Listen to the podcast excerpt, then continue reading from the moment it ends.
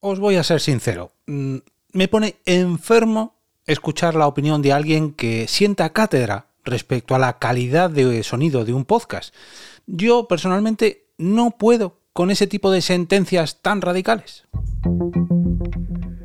Te damos la bienvenida al otro lado del micrófono. Al otro lado del micrófono. Un proyecto de Jorge Marín Nieto, en el que encontrarás tu ración diaria de metapodcasting con noticias, eventos, herramientas o episodios de opinión en apenas 10 minutos.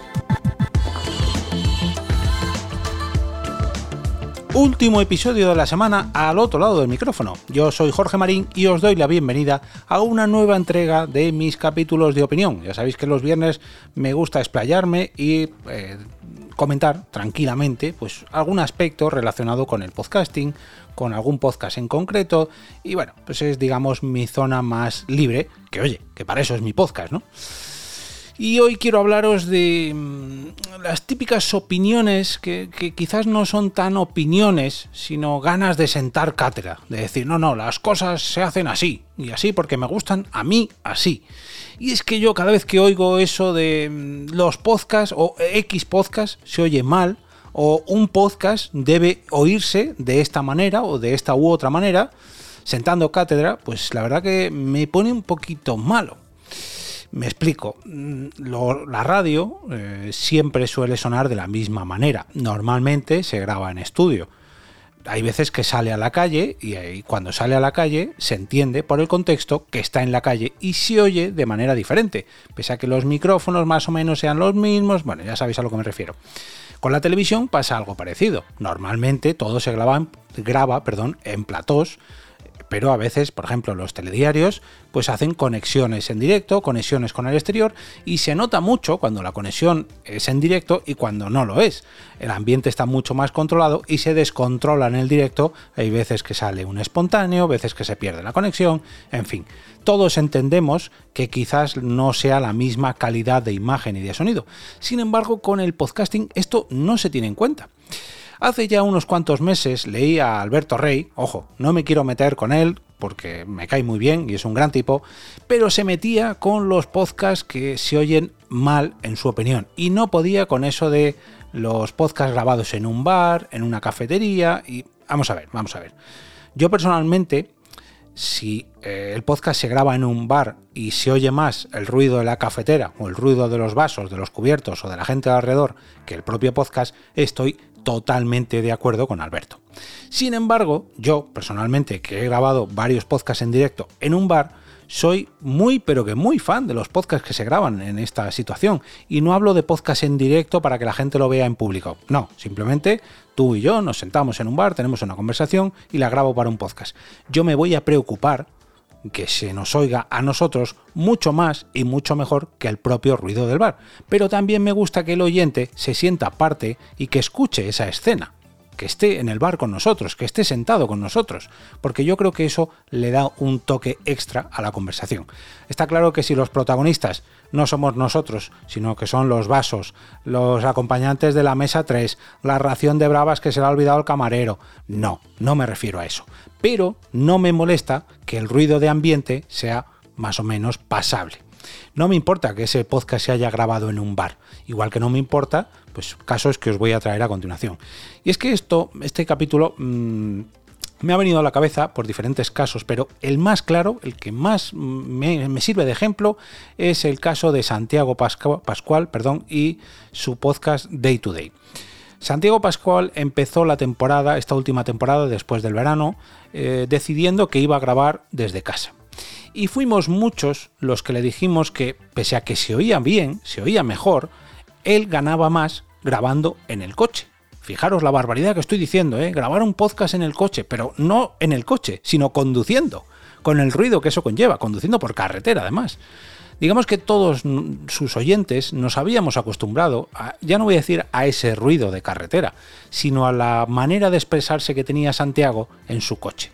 Cuando grababa desde casa, el ambiente era diferente y eso mismo se transmitía en su voz.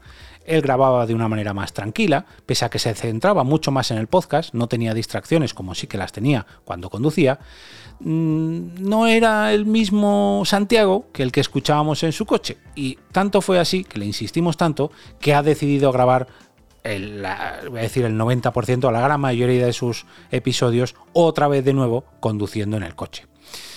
Mm, no era solo, ya digo, no era solo el ruido de ambiente del coche, que digamos podría molestar a algunos oyentes. Es que él se sentía mucho más libre, o al menos nosotros le sentíamos a él mucho más libre, mucho más espontáneo, y pese a que tenía muchas más distracciones, hay veces que se quejaba de que había visto un accidente en la carretera o alguien que le había hecho alguna pirula conduciendo o que por lo que sea un gato se cruzaba en mitad de la carretera o no sé, mil situaciones que o su voz, por ejemplo, él eh, grababa o graba, mejor dicho, a primera hora de la mañana y su voz eh, está mucho más perjudicada que cuando lo hacía mm, por la tarde en su casa. Grababa en un ambiente mucho más tranquilo, pero las sensaciones que transmitía a sus oyentes no eran las mismas. Aquí muchos de vosotros podéis decir, pero la calidad del podcast es peor. Perdón, la calidad del sonido del podcast es peor. Puede ser que sí, si eres un demasiado, si eres demasiado purista y lo que te estás fijando no es en la voz de Santiago, sino en la ambientación. Pero una vez que eres suscriptor de su podcast, digamos que lo tienes en cuenta por el contexto.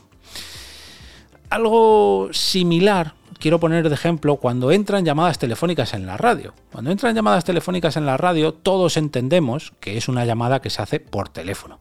Y pese a que hoy en día la tecnología acompaña para que podamos hacer grabaciones mediante internet o mediante datos y que podamos utilizar micrófonos muchísimo mejores que los de las líneas telefónicas, se lo perdonamos entre comillas a la radio, porque entendemos que la radio está haciendo una llamada telefónica y suena a lata, suena muy a lata cuando esto ocurre en la radio, yo personalmente, bueno, pues lo dejo pasar porque lo entiendo. Pero sin embargo, cuando lo graban en un podcast con este mismo tono telefónico, es imperdonable para mí, porque los podcasts, o la gran mayoría de podcasts, se supone que tienen una tecnología un poquito más acorde al año 2022 y no siguen anclados en los años 70, 80, 90 o 2000 como muchos estudios de radio.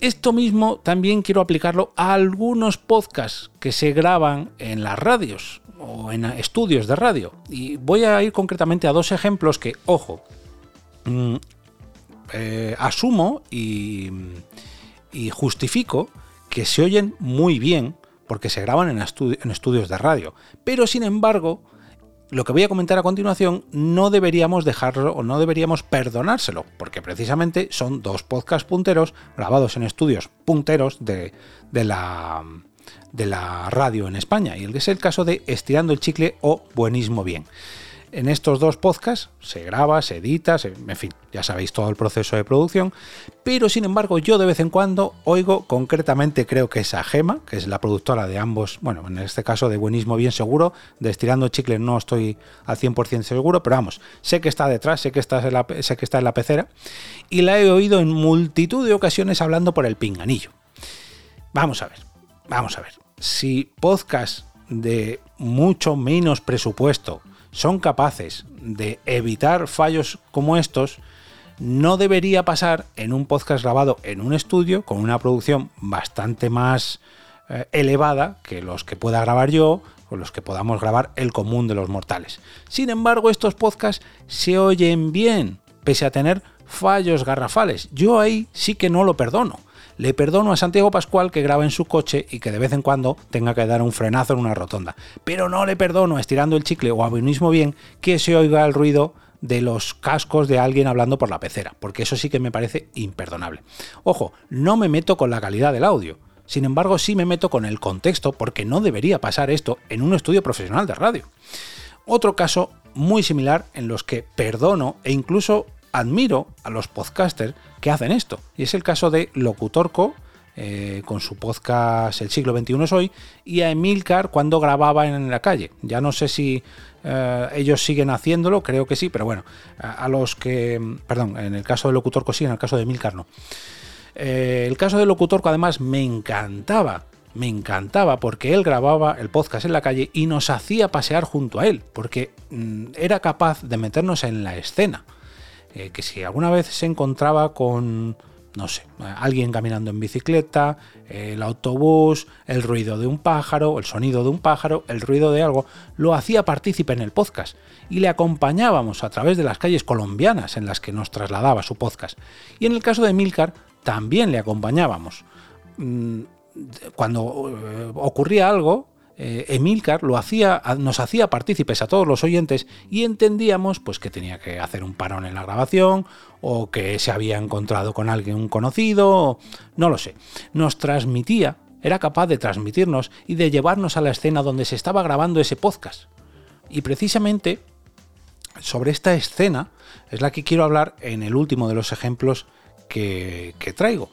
Y es el de Toño Biciclo y su podcast Acerca del Río. Cerca del río se graba, como su propio nombre indica, cerca del río. Y podemos oír el sonido ya no del río, sino de los pájaros, sino de todo lo que acompaña a esa escena, porque Toño está cerca del río. Y es capaz de transmitirnos unas sensaciones increíbles.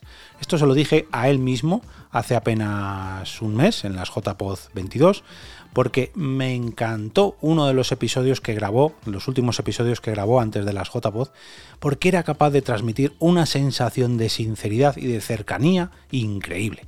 Y es simplemente una persona hablando a un, teléfono móvil o a un micrófono cerca del río. Ya está, punto. No hace falta un gran micrófono, no hace falta un estudio de radio, no hace falta un... Eh, un equipo de producción, no hace falta un teléfono de 1.200 euros, no, simplemente una persona hablando y cuidando un poquito la calidad de sonido. Lógicamente, si pasa una moto, pues el propio otoño se dará cuenta de que esa moto puede ser molesta. Y no creo que ninguna moto pase cerca del río, pero esto mismo lo han aplicado el Locutorco, Emilcar, Santiago, en fin, que hay que tener en cuenta que pese a que la calidad del sonido no sea nuestra principal preocupación, tampoco podemos abandonarla. No podemos poner, por ejemplo, esto es algo que ocurre mucho. Yo me voy alejando así y ya no me oís. Esto sí que es imperdonable. No puede ser que no oigamos al, propio protagonista del podcast. No, una cosa es que se oiga un poco mal, que no sea el 100% de la pureza del podcast esté centrada en la voz, pues porque estamos, ya digo, en un bar, cerca del río, en una calle, pero lo que no puede ser es que nos olvidemos de que estamos haciendo un podcast. Eso no, tengámoslo claro. Pero bueno, a lo que voy es que la decisión de todo esto, de respecto a la calidad o no de un oyente o del sonido de un podcast, perdón, de un oyente no, de un podcast y de la calidad del sonido del propio podcast, depende del oyente o del futuro oyente que se encuentre con ese episodio. No podemos generalizar respecto a que los podcasts que se graban en X situación se oyen mal. Los podcasts por la calle se oyen todos mal. Los podcasts en un bar se oyen todos mal. Los podcasts en directo se oyen todos mal. No, porque yo he encontrado podcasts en todas esas situaciones que se graban muy pero que muy bien y que estoy deseando volviendo, volver, perdón, volver a escucharlos. Ojo, ya digo, siempre dentro de unos límites. Depende mucho, ya digo, de su contexto y ahí es donde entra el oyente de cada programa. A mí personalmente, Santiago en su coche me gusta más que Santiago en su casa, pero eso soy, esa es mi opinión y ese soy yo. Como decía, es imperdonable que programas que se graban en estudio que se escuchen mal. Y no me refiero ahora a estirando el chicle o a buenismo bien. No, me refiero a otros podcasts que se graban en estudios profesionales de radio y que se oyen verdaderamente mal. Ese sí que es el problema, porque se ha descuidado mucho la calidad del audio. Y ojo, tampoco quiero defender a todo el podcasting frente a toda la radio, no. También hay podcasts que se graban, perdón, que se escuchan muy, muy mal, pero no podemos generalizar porque depende mucho del contexto del propio podcast, del propio podcaster e incluso del oyente. Ojo, yo me he encontrado gente que me ha dicho, no, se te oye mal, y al final eran sus auriculares o su sistema de sonido, que por lo que sea en mi podcast en concreto, porque se graba con una frecuencia, bla, bla, bla, bueno, ese es otro tema. Pero la gran mayoría de mis oyentes no se me han quejado, solamente hay uno o dos que le ocurre una circunstancia. En ese caso, pues habría que verlo. Eh, es, eh, indiscutible que todos debemos cuidar la calidad de nuestros podcasts y mm, poner siempre el foco en nuestra voz, o si ya grabamos un vídeo podcast también en el vídeo, pero bueno, ese será tema de otro capítulo. Como cada viernes, desearos un gran fin de semana de podcast que se oiga eh, no muy bien, vamos a dejarlo ahí, o muy pero que muy bien, pero sobre todo, sobre todo que os gusten tanto como para recomendarlos el próximo lunes con motivo del lunes podcastero. Por favor, no olvidéis entrar al canal de Telegram al que podéis acceder a través de t.me barra al otro lado del micrófono para votar allí vuestros capítulos favoritos de esta semana en la encuesta de cada sábado por la mañana.